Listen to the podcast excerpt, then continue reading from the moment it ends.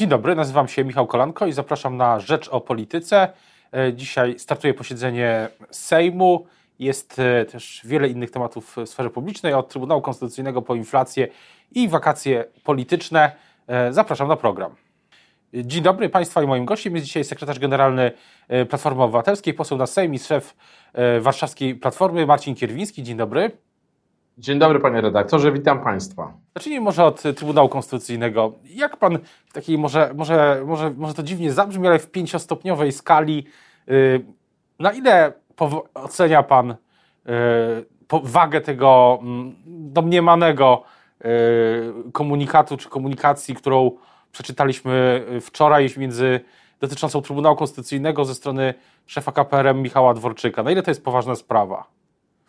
To jest bardzo poważna sprawa, bo ona tak naprawdę daje kolejny dowód, ale chyba najmocniejszy do tej pory dowód na to, że w Polsce Trybunał Konstytucyjny przestał działać, przestał istnieć, że już nie tylko nie ma organu konstytucyjnego, mówiąc zupełnie wprost, ale już nawet, e, już nawet nie ma żadnych pozorów e, utrzymywania niezależności tej władzy sądowniczej w Polsce. E, I to jest taki wymiar polityczny, społeczny, natomiast od strony oczywiście formalno-prawnej, to, panie redaktorze, to jest sprawa prosta. Jeżeli ktokolwiek, jakikolwiek minister e, wywiera presję na jakikolwiek sąd, a tak można, można to zinterpretować, choć tutaj chyba ta presja e, jest, bardzo, jest mile przyjmowana przez panią Julię P., jak to jest określone, ale jeżeli jakikolwiek polityk wywiera nacisk na sąd, to wie pan, to jest odpowiedzialność karna za to, mówiąc zupełnie wprost. Ja pamiętam taki rząd e, kilkanaście lat temu, gdy politycy e, ujawniali informacje, czy też naciskali na prokuraturę, na wymiar sprawiedliwości, i to się skończyło dymisją tego rządu tutaj w Polsce. To była oczywiście bardziej afera kryminalna, ale, ale mechanizmy bardzo podobne. Pani, to jest też pytanie o to, co, co dalej, bo przewodniczący Tusk e, niedawno w jednym z wywiadów mówił, że w razie czego e, prezes Przyłębską trzeba będzie odspawać odkuć z, ze stanowiska. Jakby, jakby to wyglądało w, w, w, praktyce? Co będzie w praktyce się stanie? Myślę, że nasi widzowie się nad tym mogą też zastanawiać. Załóżmy, że, że za rok, wcale już nie tak długo, kilkanaście miesięcy opozycja, Platforma przejmuje władzę. No I co wtedy z Trybunałem? Panie redaktorze, każde nielegalne powołanie, a w tym pseudotrybunale, w tej atrapie Trybunału Konstytucyjnego, mamy wiele takich nielegalnych powołań, e, zostanie cofnięte. To po pierwsze. Po drugie, wszyscy, którzy łamali prawo, zostaną rozliczeni przez polski wymiar sprawiedliwości. I po trzecie, w Polsce Trybunał Konstytucyjny zostanie zbudowany, może odbudowany, bo nie chcę, żeby to źle zabrzmiało, zostanie odbudowany e, niemal od podstaw, no bo taka jest skala dewastacji tejże ważnej instytucji przez Dworczyków, e, Kaczyńskich, Morawieckich i Przyłębskie. A czy, czy będzie w tej sprawie jakieś e, porozumienie przed wyborami sejmowej opozycji? Czy, czy myśli pan, że tutaj, tak jak nie wiem, może przy, przy okazji innych dyskusji będzie coś wspólnego, wspólne stanowisko? Ja myślę, panie redaktorze, że jest kilka takich punktów, które łączą całą opozycję. Jednym z nich jest próba odpolitycznienia wymiaru sprawiedliwości i przywrócenia takiej normalnej przyzwoitości w wymiarze sprawiedliwości, czyli także w Trybunale Konstytucyjnym. Ja tutaj naprawdę w tym zakresie kompletnie nie obawiam się, że będziemy mieli po stronie opozycyjnej jakiekolwiek problemy, aby napisać dokładny harmonogram przywracania w Polsce normalności. Natomiast, e, wie pan, no bardzo obawiam się, e, bo bardzo obawiam się skali takich, skali społecznej zniszczeń, które zafundował nam PiS. Bo oczywiście każde zmiany prawne, które PiS przygotował, każda zła nominacja, niezgodna z prawem nominacja, ona jest do, do zmiany, do odwrócenia. Natomiast skali destrukcji państwa, autorytetu państwa nie da się odbudować e, z dnia na dzień.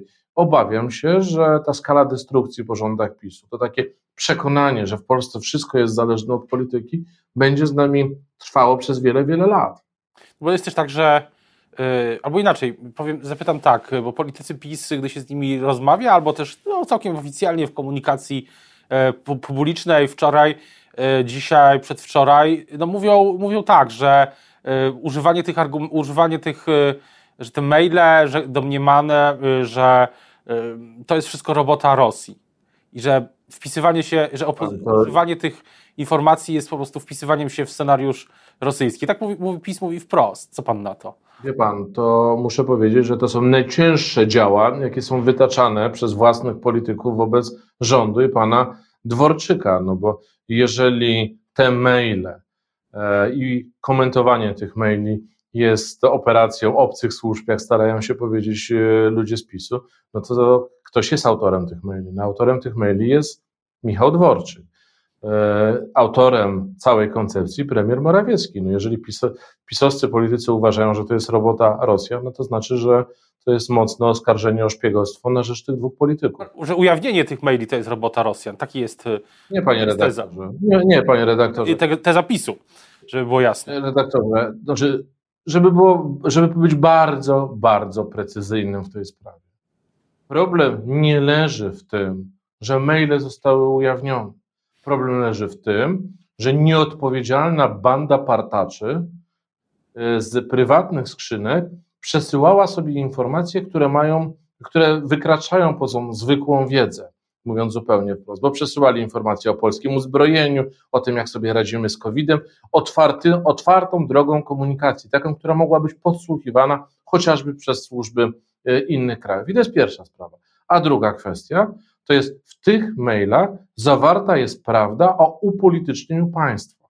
I mówiąc zupełnie szczerze, jeżeli, nie ma tutaj w ogóle co dyskutować o tym, czy ujawnianie, komentowanie, e, bo to jest naturalne. Wy jako dziennikarze to musicie robić, my jako opozycja to musimy robić. Natomiast jeżeli dziś PiS mówi, że operacja z mailami Dworczyka to operacja rosyjska, to ja mówię bardzo jasno. Ta operacja rozpoczęła się w KPRM-ie u Morawieckiego i u Dworczyka. Czyli jeżeli politycy PiSu mówią, że to jest operacja rosyjska, to sobie sami od mi odpowiedzmy na pytanie, kim jest Morawiecki, kim jest Dworczyk. Przejdźmy do, przejdźmy do jeszcze, to jest temat, który się będzie pojawiał w najbliższych tygodniach, miesiącach. Ja myślę, że do wyborów e, wielokrotnie się jeszcze w jakichś różnych kontekstach e, e, pojawi. Natomiast pytanie jest o, no właśnie, co, co przez najbliższe miesiące?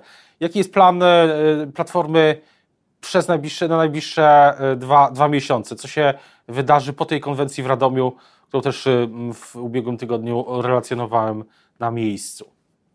Panie redaktorze, no ja mogę powiedzieć tylko tyle, ale i aż tyle, że my jeszcze przyspieszymy. Będzie jeszcze więcej spotkań w terenie. Zrobiliśmy przez ostatni miesiąc tysiąc spotkań, nasi politycy.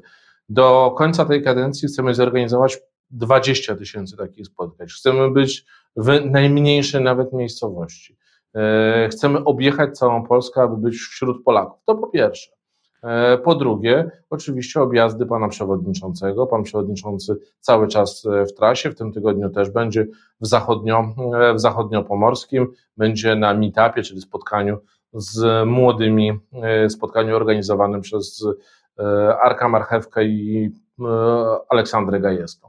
Więc my mówimy bardzo jasno, my chcemy y, no, niejako wydeptać sobie to zwycięstwo wśród Polaków. Chcemy być wśród Polaków, rozmawiać z Polakami, słuchać Polaków. Dziś deficytem, podstawowym deficytem polskiej polityki jest to, że władza kompletnie e, nie słucha i nie chce rozmawiać o tych prawdziwych problemach Polaków. Zresztą dobrym symbolem jest Sejm, do którego ja zaraz będę szedł. Pan redaktor też często i bywa w Sejmie i przychodzi koło Sejmu.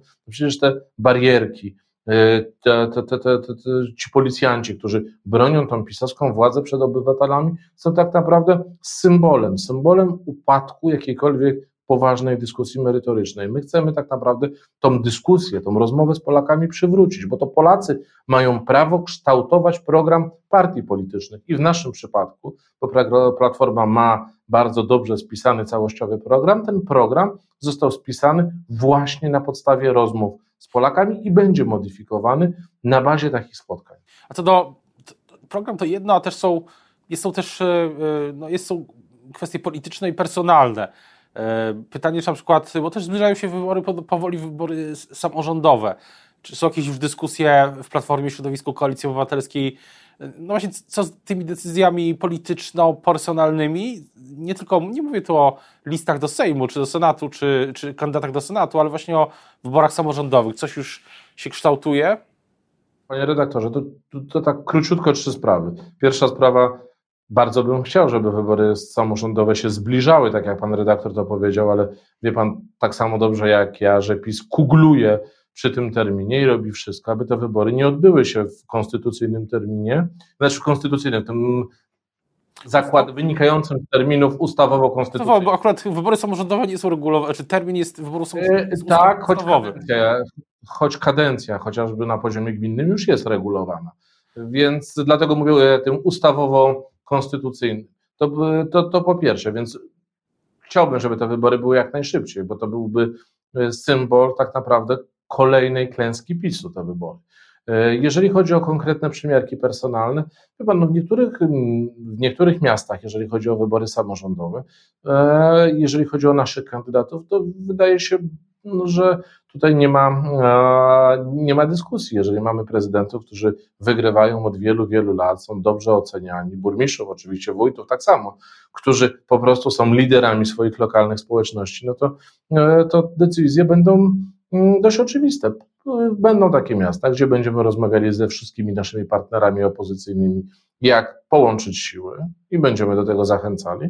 I myślę, że tutaj dobrym, dobrą naukę my wszyscy pobraliśmy w Rzeszowie. Mówię my wszyscy, choć jako, e, jako polityk e, Koalicji Obywatelskiej, Platformy Obywatelskiej, bo powiem nieskromnie, mam wrażenie, że e, nawet nie wrażenie, to wiele zaczęło się właśnie od inicjatywy no właśnie, ale... rozmów Platformy z panem prezydentem Fiołkiem e, i to bardzo dobrze zadziałało, mówiąc zupełnie wprost. Właśnie, ale właśnie pytanie, y, Rzeszów jest dobrym, to też jest dobre, y, pan przywołał Rzeszów, to też to dopytam, no to właśnie y, prezydent Fiołek akurat nie jest wielokadencyjnym prezydentem z siłą rzeczy, no ale wygrał, wygrał wybory ponad rok temu, czyli jak pan sugeruje, że, że może mieć po prostu kolejną po raz kolejny będzie wspólnym kandydatem. E, ja, ja nie chcę, bo wie pan, najgorszą rzeczą, jaką możemy zrobić my jako politycy, to rozmawiać z naszymi e, partnerami za pośrednictwem mediów, więc proszę, proszę wybaczyć, ja tego nie będę robił nawet w tak zacnym programie,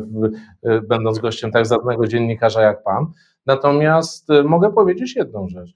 Nadrzędnym wyznacznikiem strategii politycznej w poszczególnych miastach, w poszczególnych radach musi być skuteczność, no bo polityka musi być skuteczna. Więc e, będziemy szukać porozumienia, będziemy szukać kandydatów, e, którzy mają największe szanse po prostu na zwycięstwo. Czasem to będą w sposób oczywisty, będziemy jasno wskazywać ludzi, którzy mają legitymację Platformy Obywatelskiej lub e, partii no, stowarzyszonych w koalicji obywatelskiej, a czasem będziemy sięgać właśnie dla dobra całej opozycji po osoby chociażby spoza, e, spoza partii politycznej, ale które dają największą rękojmię i gwarancję tego, że po prostu wybory wygramy. Ale to, to jeszcze w tym, w tym nurcie jeszcze tylko to inne miasto. E, tak, które w tym dzisiaj e, jesteśmy, chociaż nie w jednym studiu, Warszawa. Pytanie o, o to, czy pan spodziewa się, albo oczekuje pan może jakiejś deklaracji wiążącej y, prezydenta Trzaskowskiego, no, na przykład jeszcze w tym roku, co do jego decyzji. Ja myślę, panie redaktorze, że on jakoś problem, w pewnym momencie zaczął... Problem deklaracji, deklaracji i oczekiwań moich wobec, wobec Rafała to raczej jest kwestia tego, że pewnie takie deklaracje będą musiały zostać złożone przez Rafała wobec wyborców. Warszawiacy zaufali Rafałowi Trzaskowskiemu. Zresztą tak jak wielu Polaków w wyborach w wyborach prezydenckich i, ma, i w sposób oczywisty będą oczekiwali niejako dalszych, y, da, da, dalszego określenia się. Ja wiem jedno, że Rafał Trzaskowski jest świetnym prezydentem Warszawy, osobą, która dobrze kontynuuje to, co robiła Hanna Gronkiewicz-Walc, czyli rozwijała nasze miasto, ale to Rafał Trzaskowski musi odpowiedzieć sobie na pytanie, kim będzie chciał być. Mówię o tym dlatego, że kilka tygodni temu Rafał udzielił takiego wywiadu, że właściwie żadnego scenariusza nie wykonał. Właśnie o to rozumiem ja to właśnie o tym, o tym ja, wywiadzie mam, mam ten wywiad w pamięci, stąd pytam, dlatego pytam. Ja, ale dlatego ja, ja nie chcę tutaj zastępować Rafała. On będzie musiał sobie odpowiedzieć na to pytanie i wytłumaczyć te kwestie w sposób naturalny wyborcom. Ja wiem, że Rafał jest, Rafał Trzaskowski jest świetnym prezydentem Warszawy, ale nie sposób nie widzieć tego, że jest, e, że jest też bardzo popularnym, jednym z najbardziej popularnych polityków w kraju. A był pan już na placu Pięciu Rogów? Nie, nie byłem. Nie byłem na tym, na tym placu. Wiem, że został wczoraj otworzony. Tak, to jest, on jest, jest został wczoraj rzeczywiście zainaugurowany, czy otworzony ten, to miejsce. Ale wracając jeszcze na chwilę do tej ogólnej... ogólnej... A panie redaktorze, a był pan? No jeszcze, jeszcze, jeszcze nie, wybieram się, e, wybieram się pewnie może dzisiaj, może w najbliższych dniach. To też znaczy ja myślę, ja myślę że, że, bardzo fajnie jest, jedno zdanie, jeśli Pan pozwoli w tym temacie, bardzo fajnie e, jest patrzeć na Warszawę, która się zmienia, która pięknieje. To jest proces, który zaczęliśmy jako Platforma Obywatelska w 2006 roku. Te pierwsze dwie kadencje Hanny Gronkiewicz-Walc to były kadencje rozpędzające inwestycje. Rzeczywiście ta skala inwestycji, metro, e, most, e, to, to, to, to było coś niesamowitego a dziś w wielu miejscach, także w dzielnicach warszawskich, e, po prostu władze i pan prezydent Trzaskowski i burmistrzowie dbają niejako o to, żeby w Warszawie po prostu dobrze się żyło. I to jest ten kierunek chyba, który wszyscy powinniśmy pochwalić. Na koniec jeszcze pytanie o, o inflację. E, prezydent Andrzej Duda niedawno w czasie jednej ze swoich właśnie wizyt, rozmów e, z, z, z wyborcami, obywatelami mówi, że na razie trzeba zacisnąć zęby i być optymistą. Co pan na to? Tak zupełnie na koniec już.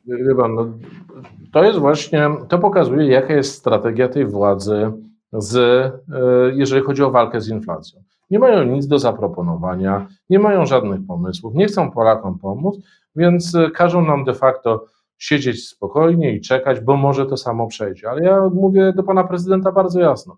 To ta inflacja sama nie minie. Nie minie, dlatego że osoby, które rozpaliły to ognisko inflacyjne, pan Glapiński są nadal w NBP-ie, pan Morawiecki nadal w KPRM-ie, a Kaczyński nadal nad nimi. Jeżeli nie eliminuje się osób, które są, doprowadziły do takiego stanu rzeczy, jeżeli tych osób fizycznie nie usuwa się ze stanowisk, jeżeli nie daje się, e, nie daje się na te stanowiska osób kompetentnych, zaangażowanych i myślących w kategoriach propaństwowych, no to niestety skutki są opłakane. I muszę powiedzieć, że e, te, z jednej strony to można oczywiście te słowa prezydenta odebrać jako taki wyraz kompletnej bezradności. Zresztą pan prezydent Duda najczęściej w swojej kadencji jest po prostu człowiekiem bezradnym, ale ja myślę, że należy je przede wszystkim interpretować jako, jako mm, słowa dość aroganckie, bo mówiąc zupełnie szczerze, ciężko zaproponować Polakom, aby w tych trudnych czasach, z wojną za naszą wschodnią granicą, żeby do garnka wkładali Y, zaciśnięte zęby. No przecież to... ale, tak zupełnie, ale tak meta, metapolitycznie nieco, y, czy, czy myśli, pan, że ta, myśli pan, że ta wypowiedź będzie y, rezonować, że to jest coś, co ma taki potencjał, są czasami wypowiedzi polityków po stronie polityków kiedyś z różnych opcji są czasami wypowiedzi, które później się tych, tych polityków trzymają, że tak się wyrażę. Myślę że to jest taka wypowiedź, że... Jak będzie, to tego oczywiście nie wiem, natomiast jak ja mam nadzieję, że, ta, że to będzie wypowiedź, która będzie rezonować w świecie politycznym, która będzie, bo ona pokazuje tak naprawdę w 100% e, tą, tą władzę. Tą władzę pana prezydenta Dudy i pana e, posła Kaczyńskiego. Bo wie pan, to jest któraś z kolei taka, taka wypowiedź, któraś z kolei wypowiedź pokazująca butę i arogancję. Ją można zamknąć taką klamrą, kiedyś pan poseł Kaczyński do, e, do, do jednej z osób na jednym z wieców powiedział, popierajcie nas i nie przeszkadzajcie. To jest najważniejsze. I to właśnie to de facto powiedział to samo Andrzej Duda. Wiecie, nie patrzcie na inflację, nie mamy żadnych pomysłów, jakoś to przeczekamy. No nie, nie przeczekamy. Znaczy, może Duda przeczeka, może Kaczyński przeczeka, może te złote dzieci PiSu, które zarabiają jakieś gigantyczne pieniądze w spółkach Skarbu Państwa, oni może po, przeczekają, bo wie pan, jak ktoś zarabia 30 czy 40 tysięcy w spółce Skarbu Państwa, a jak pani, nie wiem, Soboleska, to, to ona pewnie, dla niej pewnie to, że zapłaci 20% e, więcej w sklepie spożywczym, no to nie jest jakiś wielki problem. Natomiast dla zwykłego, przeciętnego Polaka, który wchodzi do sklepu no, spożywczego i ma stan przedzawałowy na to, co widzi, to jest po prostu dramat. A ta władza zachowuje się w sposób butny, arogancki i przede wszystkim bez żadnego, ale to żadnego pomysłu. O tym... Rząd jest... I ostatnie zdanie, panie redaktorze, bo to jest chyba puenta do tego wszystkiego. Politycy to są ludzie wynajęci przez Polaków do rozwiązywania ich problemów. Jeżeli polityk mówi, my nic nie możemy, trzeba to przeczekać, to znaczy, że jest kompletnie niepotrzebny i powinien mieć tyle przyzwoitości, żeby albo nie gadać głupot, albo się wziąć za robotę. Dziękuję bardzo za rozmowę. Będziemy na pewno o inflacji i o cenach też dzisiaj w Rzeczpospolitej tekst zapowiadający zmiany czy podwyżki, jeśli chodzi o ceny.